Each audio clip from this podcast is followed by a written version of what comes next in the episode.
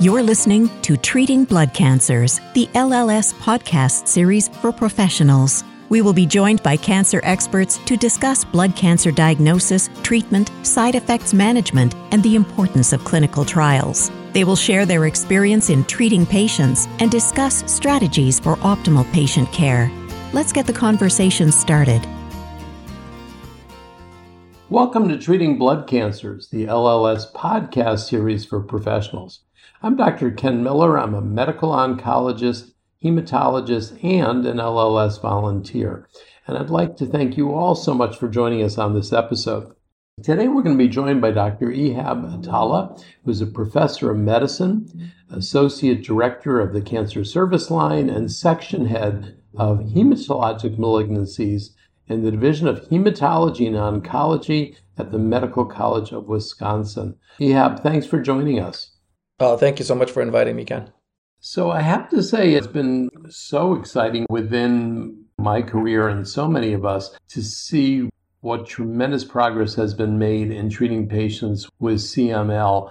And I think, you know, as I've been looking at some of your work, one of the things I'm eager to talk about is, in many ways, what's sort of the next step. But I do want to ask you can you review for us the development of TKIs, what sort of led up to it. You know, it's such an interesting story. So, what can you tell us about it? Like you say, it's pretty amazing. So, I've been, I think I would say I'm old right now. I've uh, been around for quite some time and going back to 2001, 2003, even up, yeah, up to 2003 almost, people who showed up with CML. You see a patient with CML, if you have a donor, you can get a transplant, you go to transplant. That was really the only option. 2001 is when imatinib was very first approved and came on the scene. And since then, things have just dramatically changed. With imatinib and all the other TKIs, the survival for patients with CML has really improved. Maybe um, in other countries, it seems to be similar to the general population. In the US, at least the data that we have, that the survival is close to the general population, but not really similar to the general population. Since imatinib, we've had uh, what five other approvals. We now we have for frontline, we have dasatinib, we have nilotinib, we have bosutinib for frontline. So now we have four choices for frontline, and then we have for the relapsed uh, refractory space only, we have uh, ponatinib and asciminib. So a total of six TKIs that we can choose for for our patients, and wow, it's pretty amazing to have all that. Yep, it sure is. So, for someone diagnosed now, I'm interested when you're meeting with a new patient just diagnosed with CML. I mean, they're coming in. I mean, often they've, you know, they've certainly been reading about it. But what would be your message to them as they're sitting with often, understandably, a lot of anxiety? So, I start with this is a very treatable disease. One, two, you'll need to take pills.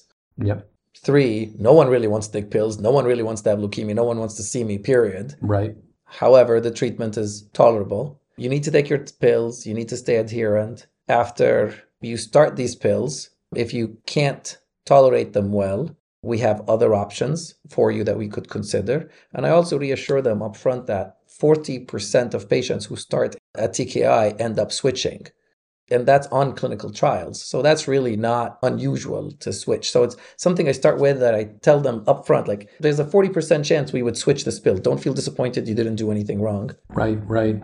And you do well, you stay on your pill, then 4 or 5 years from now we can discuss stopping. But during these 4 to 5 years, you really really need to take your pills. Yeah. You know, let me ask you in, you, in your experience in terms of uh, adherence to treatment, you know, there are a group of patients who are profoundly adherent, and then there's not. There's some patients who aren't. Percentage wise, how does that break down? I mean, what, what percentage of patients are non adherent or not strictly adherent? You know, that's a really important question. The um, surprisingly for the younger patients, the less than 40 or I think more than less than 30, the adherence is actually really low. Wow. Uh, very, very low. Mm-hmm. And then uh, the adherence just slowly increases after that. For older patients, I think because they're already used to taking some medications, most patients are used to taking some medications. So sticking to another pill is, I think, is a little easier. Mm-hmm. Mm-hmm the non-adherence in the different groups really i think varies right like for the younger group if you have a young person that used to run five miles, right? Mm-hmm, mm-hmm. And now they can't run the five miles, well, that's really affecting their quality of life. So on that day, they're not going to take the pill because they want to run, they want to play basketball, right? You change that to the older group, and it really is about more like the significant uh, side effects and their interactions with their medications. So it really varies by the group, the level of adherence. And what I've noticed in, in my practice, and, and Ken, I promise I'm a good doctor and I talk to my patients, it's just I'm sure. the younger patients, it's hard to maintain their adherence. Yeah, yeah. I have to say, I've had a little bit of the opposite experience. I don't have uh, obviously a huge population of people with CML, but I have over the years treated a number, we'll call it. But uh, some of my older patients, because of uh, tolerance, have sort of uh, directed their own care and they say, well, instead of taking 400 milligrams, I'm going to take 300, or I'm going to take 200 one day and 400 the next. I always try to keep in mind, you know, is it the Gleevec? Is it the interaction? Or is it really unrelated? So, how do you sort that out? What's really causing the side effects? So I start out with unrelated, right? Are you fatigued? Is it sleep apnea? Is it your thyroid? Right. Is your urine infection, right? Like you sort of work through all the unrelated, depending on the side effect, of course. And then try to manage it with medications if possible. So if there's diarrhea, you try to add antidiarrheal, etc. Nausea, you try to add that. So that's one, two. The third option um, is then to can this patient reduce the dose? So we do have from studies that lowered once patients achieve a deep enough remission then can you lower the dose? And that's definitely an option especially in uh, in older patients. Uh, we know from a destiny trial which was a stopping trial where patients before they stop they reduce their dose first. We have a low dose dasatinib study up front where patients used 50 milligram. We have another nilotinib study where patients, once they achieve a deep remission, reduced the nilotinib dose. Hmm. So in patients who are having side effects and responding well, very important, responding well, then a lower dose with close monitoring is definitely an option. And lastly is to switch the drug. So if I have someone who's not responding that well, and also having significant side effects, but I can't really lower the dose. These are the patients that I discuss switching. Are the side effect profiles different enough that you're likely to see better tolerance with one than the other? Or is there, you know, unfortunately, are the, the side effects of one likely to be there with another one as well? That's the beauty of having so many is that we can uh, we can find drugs that have less side effects. But the thing we we need to remember, and our patients also is really important. I tell them nothing's for free, not in terms of cost. Everything has side effects, right? Yep, yep. So when you switch, don't expect that you'll have a perfect life with that. So there is some cross intolerance. And what was really seen mostly is the cytopenias. So cytopenias, if someone is cytopenic, there is some cross intolerance moving from one drug to the other. But in terms of other side effects, for example, pleural effusions with dasatinib, if you switch, they'd probably be okay. The fatigue, the muscle cramps, the nausea, vomiting with imatinib, if you switch, they'll probably be better with nilotinib, the pancreatitis, with uh, the LFTs, and the rash. So, with those, if you switch from one TKI to another, you probably will have a, a good response.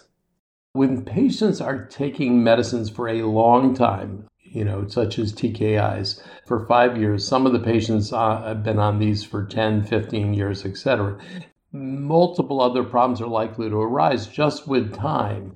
So I did want to ask you, what have you seen and what is the literature showing in terms of late and long term effects from long duration TKI use?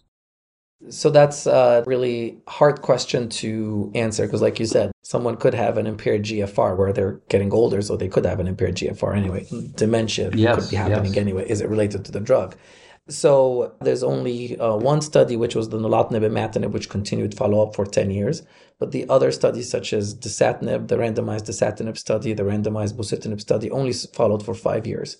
So the very long-term side effects are not clearly known. We really need population data. So in the US, we have the um, the H. John Khoury Cure CML Consortium, which is uh, 19 academic centers with CML specialists and we have an open CML registry to collect data to specifically look at that question, to also look in real world, like patients on trials, that's where we have all our information from, they're handpicked, right? I mean, we all know they're pretty good shape, they have less comorbidities, but the patients that you and I and we all see in the clinic are not so perfect, right? They have other comorbidities and things like that. True. So we are hoping that through this registry, we would be able to understand more the very long term side effects.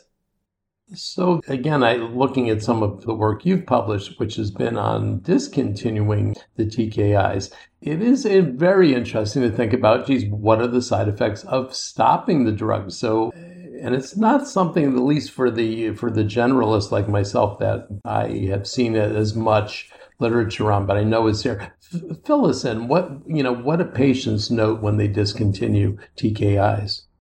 So it's really uh, it's really interesting when uh, the discontinuation about 30% of patients develop this uh, TKI withdrawal syndrome. It's mostly presents with hand pain and joint pain and it usually resolves within 6 to 12 months.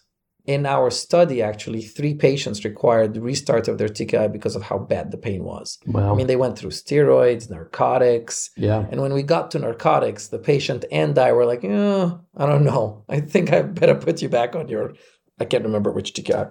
So that's the first side effect. The second side effect is anxiety. So when we, uh, this, the study that we had was a, was an NIH funded grant. And uh, when we submitted it, the reviewers suggested having a psychologist involved. I'm like, come on, that's just, why do you need a psychologist? They are actually right. We needed a psychologist. Yeah. And I, I really want to apologize to that person who I, I will never know who they are. The patient's anxiety really increases. And some patients even describe it that because here you have a patient who's coming in every three months, every six months, they're doing well, they're taking their pill every day. And now you're asking them to come in monthly for lab checks. And every time, like, am I going to restart? Am I going to restart? And when they restart, it's very anxiety provoking because they were, you know, at a steady level. And now you're telling them, well, you might go off Mhm. and then they don't go off and now they're super anxious so that's the second side effect we have to talk to our patients about the third side effect is the frequency of monitoring and we never thought of i mean we always think about it but it really became very exaggerated during covid because in the first six months Uh-huh. patient need, needs they need to be monitored monthly Right. and for 18 months every other month and then every three months forever so the frequency of monitoring became an issue very highlighted during covid where people did not want to come in and Yes. get checked and, and all that So you're saying, I because I want to make sure I understand, you're saying it's going back to this high degree of monitoring that's troublesome for patients. Correct going back to during covid hmm just the idea of coming to a healthcare facility once a month or leaving the house once a month Right. where the people were not excited about that Yeah. Yeah. So again, mainly uh, arthralgias, myalgias. Were there were there other things that again we community should know about? We talked about the psychosocial component. these are the main things the other thing that i address up front too ken is that when you stop the drug even if you have an undetectable pcr it may become detectable Yeah. Yeah. and if it becomes detectable that's not an indication to restart we only restart with loss of mmr this is a very important point to emphasize and re-emphasize because once they see that pcr come back positive there's an immediate panic understandably so All right. I really want to drill down on that because I think it's somewhat fascinating because we do talk about, you know, the importance of a, a deep remission, how wonderful it is a complete, you know, a, a molecular remission. So if you would debunk that a little bit for us, why, in a sense, we can get a positive result and not be driven to do something. What's your experience with people living with uh, minimal residual disease? So I have examples from the study and from patients off studies where they have a detectable level and it's been 10 years now Yeah. where they haven't developed uh, clinical disease. And that's just not my experience. It's what's in the literature and my experience too. And no one really has a good answer for that, Ken. There are theories out there. And by the way, like what? because I, uh, I just think it's a fascinating topic, and it actually leads to a whole bunch of other questions and other diseases as well. So yeah, so what what are some of the theories, and and, and what do you think? So I'll start with my favorite theory. So my favorite theory was work done in Australia where they looked at the BCR-ABL and they looked at lymphocytes and granulocytes. Mm-hmm. And the patients who had, in a small number of patients, the patients who had BCR-ABL positivity in the granulocytes, they all relapsed. The ones that had it in the lymphocytes, not all of them relapsed. Right. So that's why it's still a theory. So the theory is that what we're picking up on the PCR are memory T cells Wow. that have the Philadelphia chromosome. yeah. Yeah. So they're not myeloid that are leading to the disease. Sure. So that's theory one. Theory two is related to the telomeres. So some studies, not all studies, have shown that if you're older, you have a better chance of achieving TFR. And that theory is that if you have shorter telomeres, then your stem cell, just like every every other cell in our body, is more likely to die. So you have a detectable level, but your CML stem cell has a shorter telomere. So as time goes by, it just dies off. So that's the second theory. The third theory is that our immune system kicks in. Right. So there there have been a couple of studies which show that the NK cells in patients who stay off drug and stay in remission have higher percentage of NK cells. So these are the three ongoing theories, right. but if I can find the real answer, it would be awesome. Yeah, it would be. So we're counting on you. Okay. I, actually, I used to hear that from my mother. She said, "You, you need to find a cure for cancer." well, that's a good motivation, I guess. it is. It is. It was. It really came from a wonderful place. You know, you've mentioned TFR, which I, you know, there's so many abbreviations in the work that we do. There's, you know, disease free survival and overall survival and time to progression. Okay, so for those of us, which actually includes me until very recently, what is TFR? So TFR is treatment free remission, and that's the term that we use. And you can see why it's used, right? Because we're afraid to use the word cure, Yes. right? We're still afraid to use that word. Even no matter how long patients have been off a drug, we're still afraid to use. So it's treatment free remission. You're off the drug for a period of time instead of using the word cure, Yeah. which is a hesitancy because patients need to continue to get checked Mhm. for essentially forever. Um, Yeah. Their PCR needs to be checked uh, uh, forever. So I want to ask about a few scenarios. So, if you have a patient who continues to be in molecular remission after discontinuing a TKI, what's the latest relapse you've seen? For that matter, what you know, what is the median amount of time before a relapse? And then building on that, what would cause you to either watch the patient or to say no, we got, we need to do something? So let's start with the first one. So the uh, deep molecular remission for stopping is a level of 0.01% for at least two years. Um, patients are monitored very closely for the first six months, less closely for two years, which is every two months, and then every three months after that. And the reason that schedule is set is that most recurrences happen in, in those first six months. Right. So that's why the monitoring is so close. Hmm. We do have patients that have a recurrence of their uh, loss of MMR. Loss of MMR is a level more than 0.1%, and that's when we restart treatment, all the way up to three years. The latest recurrence that has happened um, in studies, there have been even recurrences seven and 10 years out. Okay. All right. So, so it really does justify, you know, obviously lifelong monitoring.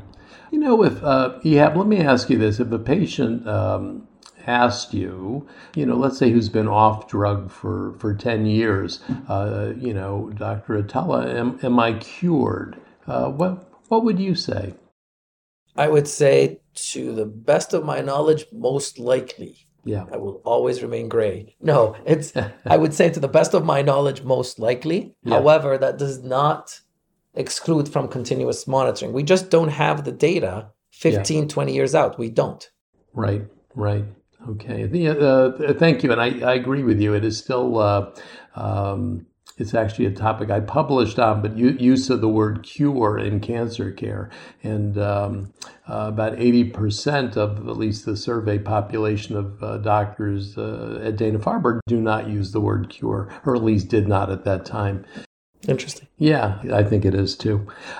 Well, looking at the levels you were talking about, the 0.01 level, Let me extrapolate back or ask you to extrapolate back to a different situation. What about the patients who never get a molecular remission, who always have low levels of the BCR-ABL and you know they've been on different drugs and they've had side effects and they may, may or may not have been compliance issues.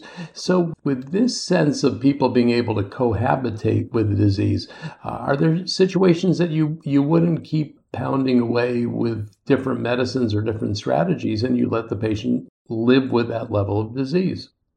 Absolutely. If they if patients have a level of less than even 1% that is mm-hmm. not going up yeah. and they're doing well, this has remained the gold standard for overall survival is a level of one mm-hmm. mm-hmm. It's better to be less than 0.1%. But if you have someone who stays below 1% and stays there, you're good as long as they don't double up. And that's as long as their PCR does not rise. The guidelines, uh, we have the NCCN guidelines and the ELN guidelines, and they both acknowledge that less than 1%, because that is what correlates with complete cytogenetic remission. So if you remember way back, we used to do bone marrow biopsies. We rarely do bone marrow biopsies now. Right. So that 1% coincides with complete cytogenetic remission. And survival has always correlated with complete cytogenetic remission. Mm-hmm. So if you have someone who is less than 1%, you're good. The chances that that person would achieve TFR is low because if they've been two, three years out and they're still there, that they would achieve treatment free remission is lower but the survival should be the same. So I wouldn't change anything in a patient like that.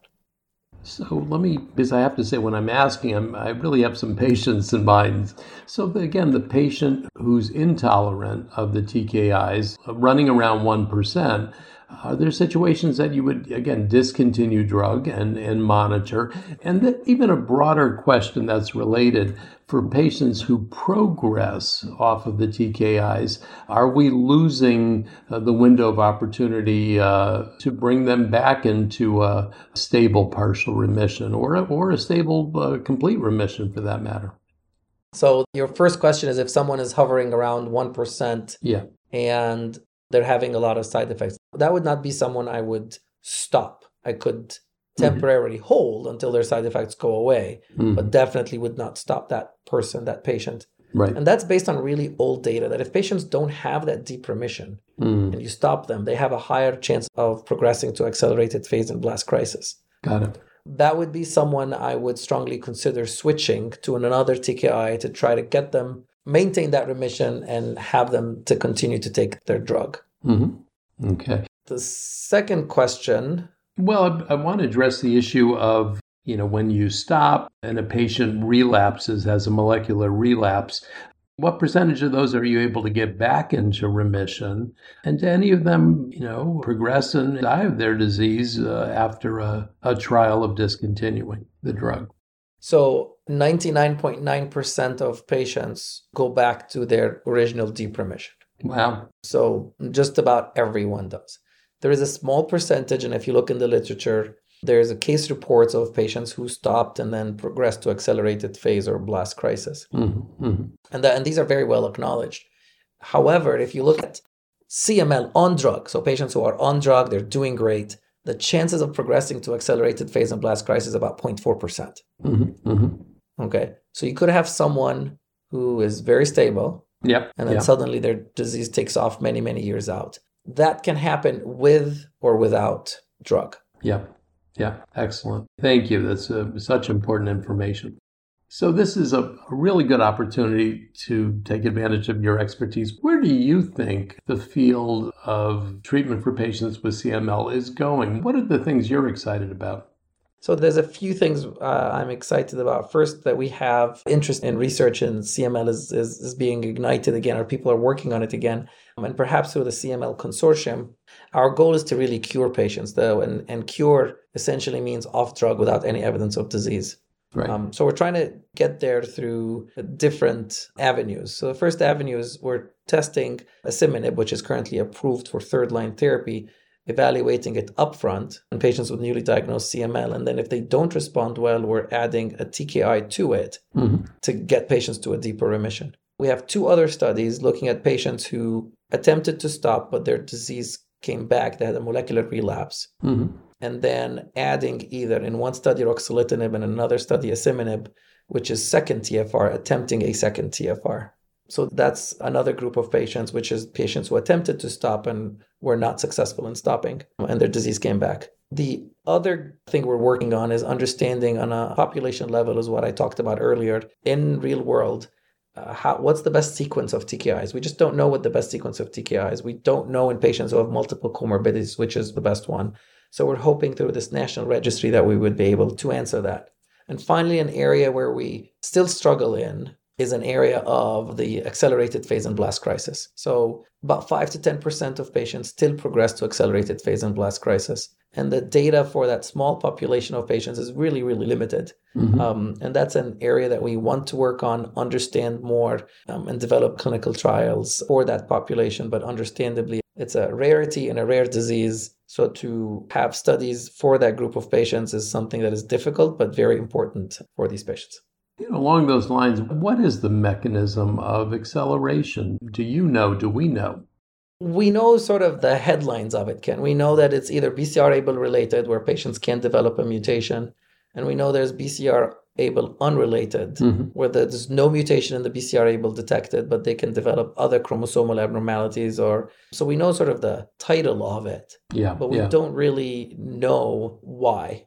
Also wanted to go back even just a couple minutes and and I, by the way, I found it very interesting the two trials you mentioned, one using ruxolitinib and the other asciminib. Asciminib. Yeah, what are the hypotheses there? And it also gives, uh, you know, ruxolitinib I'm more familiar with, and asciminib I'm not. So love to learn more about those.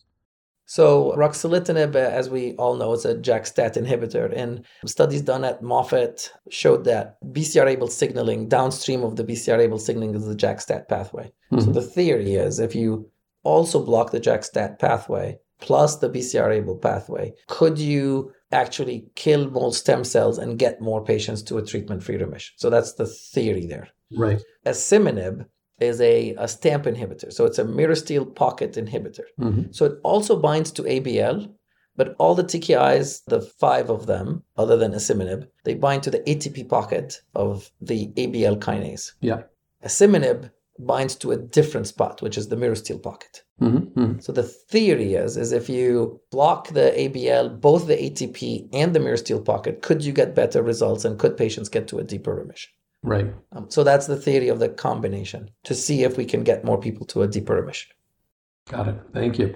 I wanted to ask you about cardiac toxicity. That's something we didn't talk about earlier, but what is the cardiac toxicity in patients on TKIs? So for patients on TKIs, ponatinib was probably the main drug, which is it's a very effective drug, but is associated with significant cardiovascular toxicity. And it probably is the drug that started cardio oncology almost. And it was, if people remember, it was taken off the market because of cardiac toxicity and then brought back on the market because in some patients it's the only drug that works for them. Following that, we've seen based on long-term data that TKIs have a cardiovascular toxicity. the Nilotinib approximately about a 7 to 10% cardiovascular toxicity dasatinib and bosutinib about a 5% cardiovascular toxicity, and imatinib approximately a 2% cardiovascular toxicity. Mm-hmm. So imatinib, to our knowledge, has the lowest cardiovascular toxicity compared to the second generation compared to ponatinib. Yeah. Asciminib in the studies as of right now, we haven't seen any significant cardiovascular toxicity, but it's too early to tell. That's something that needs to be monitored and watched as we go along. What does that mean to us? Is that if you start your patient on a TKI, optimizing their cardiovascular care is really important. Having a discussion with their primary care, making sure their blood pressure is under control, making sure their cholesterol is under control is a really important point. I personally don't remember how to do this, which is embarrassing. So I have them go back to their primary care and they need to be optimized in their cardiovascular care. Yeah, which, by the way, is a, a, wonderful reminder that, you know, again, with people, patients who are being treated for cancer and, in a sense, living with cancer as a, or without cancer as a, sometimes as a chronic disease, sometimes in remission, uh, all the other things go on in their care. So, uh, so that partnership with primary care is important. Lastly, I just want to ask you what are some resources that uh, you find are helpful for patients and families who are uh, living with or without CML? So uh, I don't say this because LLS is supporting, uh, but the LLS uh, ed- patient education booklet is a really, really good booklet that's updated and it's very appreciated. So it's probably one of the best resources for patient education. Excellent. And I agree. Uh, again, this is uh, Dr. Ken Miller, and I have to say it's just been a really interesting discussion. It was a, actually a great opportunity for me, and I hope for you as well, to learn a lot about CML, including really the concept of uh, TFR, treatment free remission in this disease, which is uh, really exciting. And with that in mind, I want to thank again Dr. Ehab Atallah, who is a professor of medicine and section head of hematologic malignancies at the Medical College of uh, Wisconsin. Ehab, thanks for being with us. Thank you so much, Ken, and I hope this was interesting to you all, and thank you for listening. Thank you. I'd like to thank all of you for listening to this informative episode and for this program and for a listing of all of our healthcare professional continuing education activities, podcasts, and healthcare professional resources. Please visit lls.org slash CE. For any questions or to refer a patient, please contact our Information Resource Center by calling 800 955 4572. Information specialists provide personalized one on one support to help patients learn about their disease, treatments, financial, and other support resources. And I want to encourage all of you to sign up to receive notifications of future podcast episodes by subscribing at treatingbloodcancers.org. We look forward to you joining us on future podcasts. Thanks for listening to Treating Blood Cancers, the LLS podcast series for professionals. We can be found on iTunes and other podcatchers. You can subscribe at www.treatingbloodcancers.org and provide your suggestions for future topics. Visit our archives section on our website for other great podcasts. Be sure to rate and review us on iTunes. Keep up with LLS by following us on Twitter at LLSUSA and on Facebook at the Leukemia and Lymphoma Society. And access our professional continuing education activities by visiting lls.org/ce. Let's keep the conversation going. Until next time.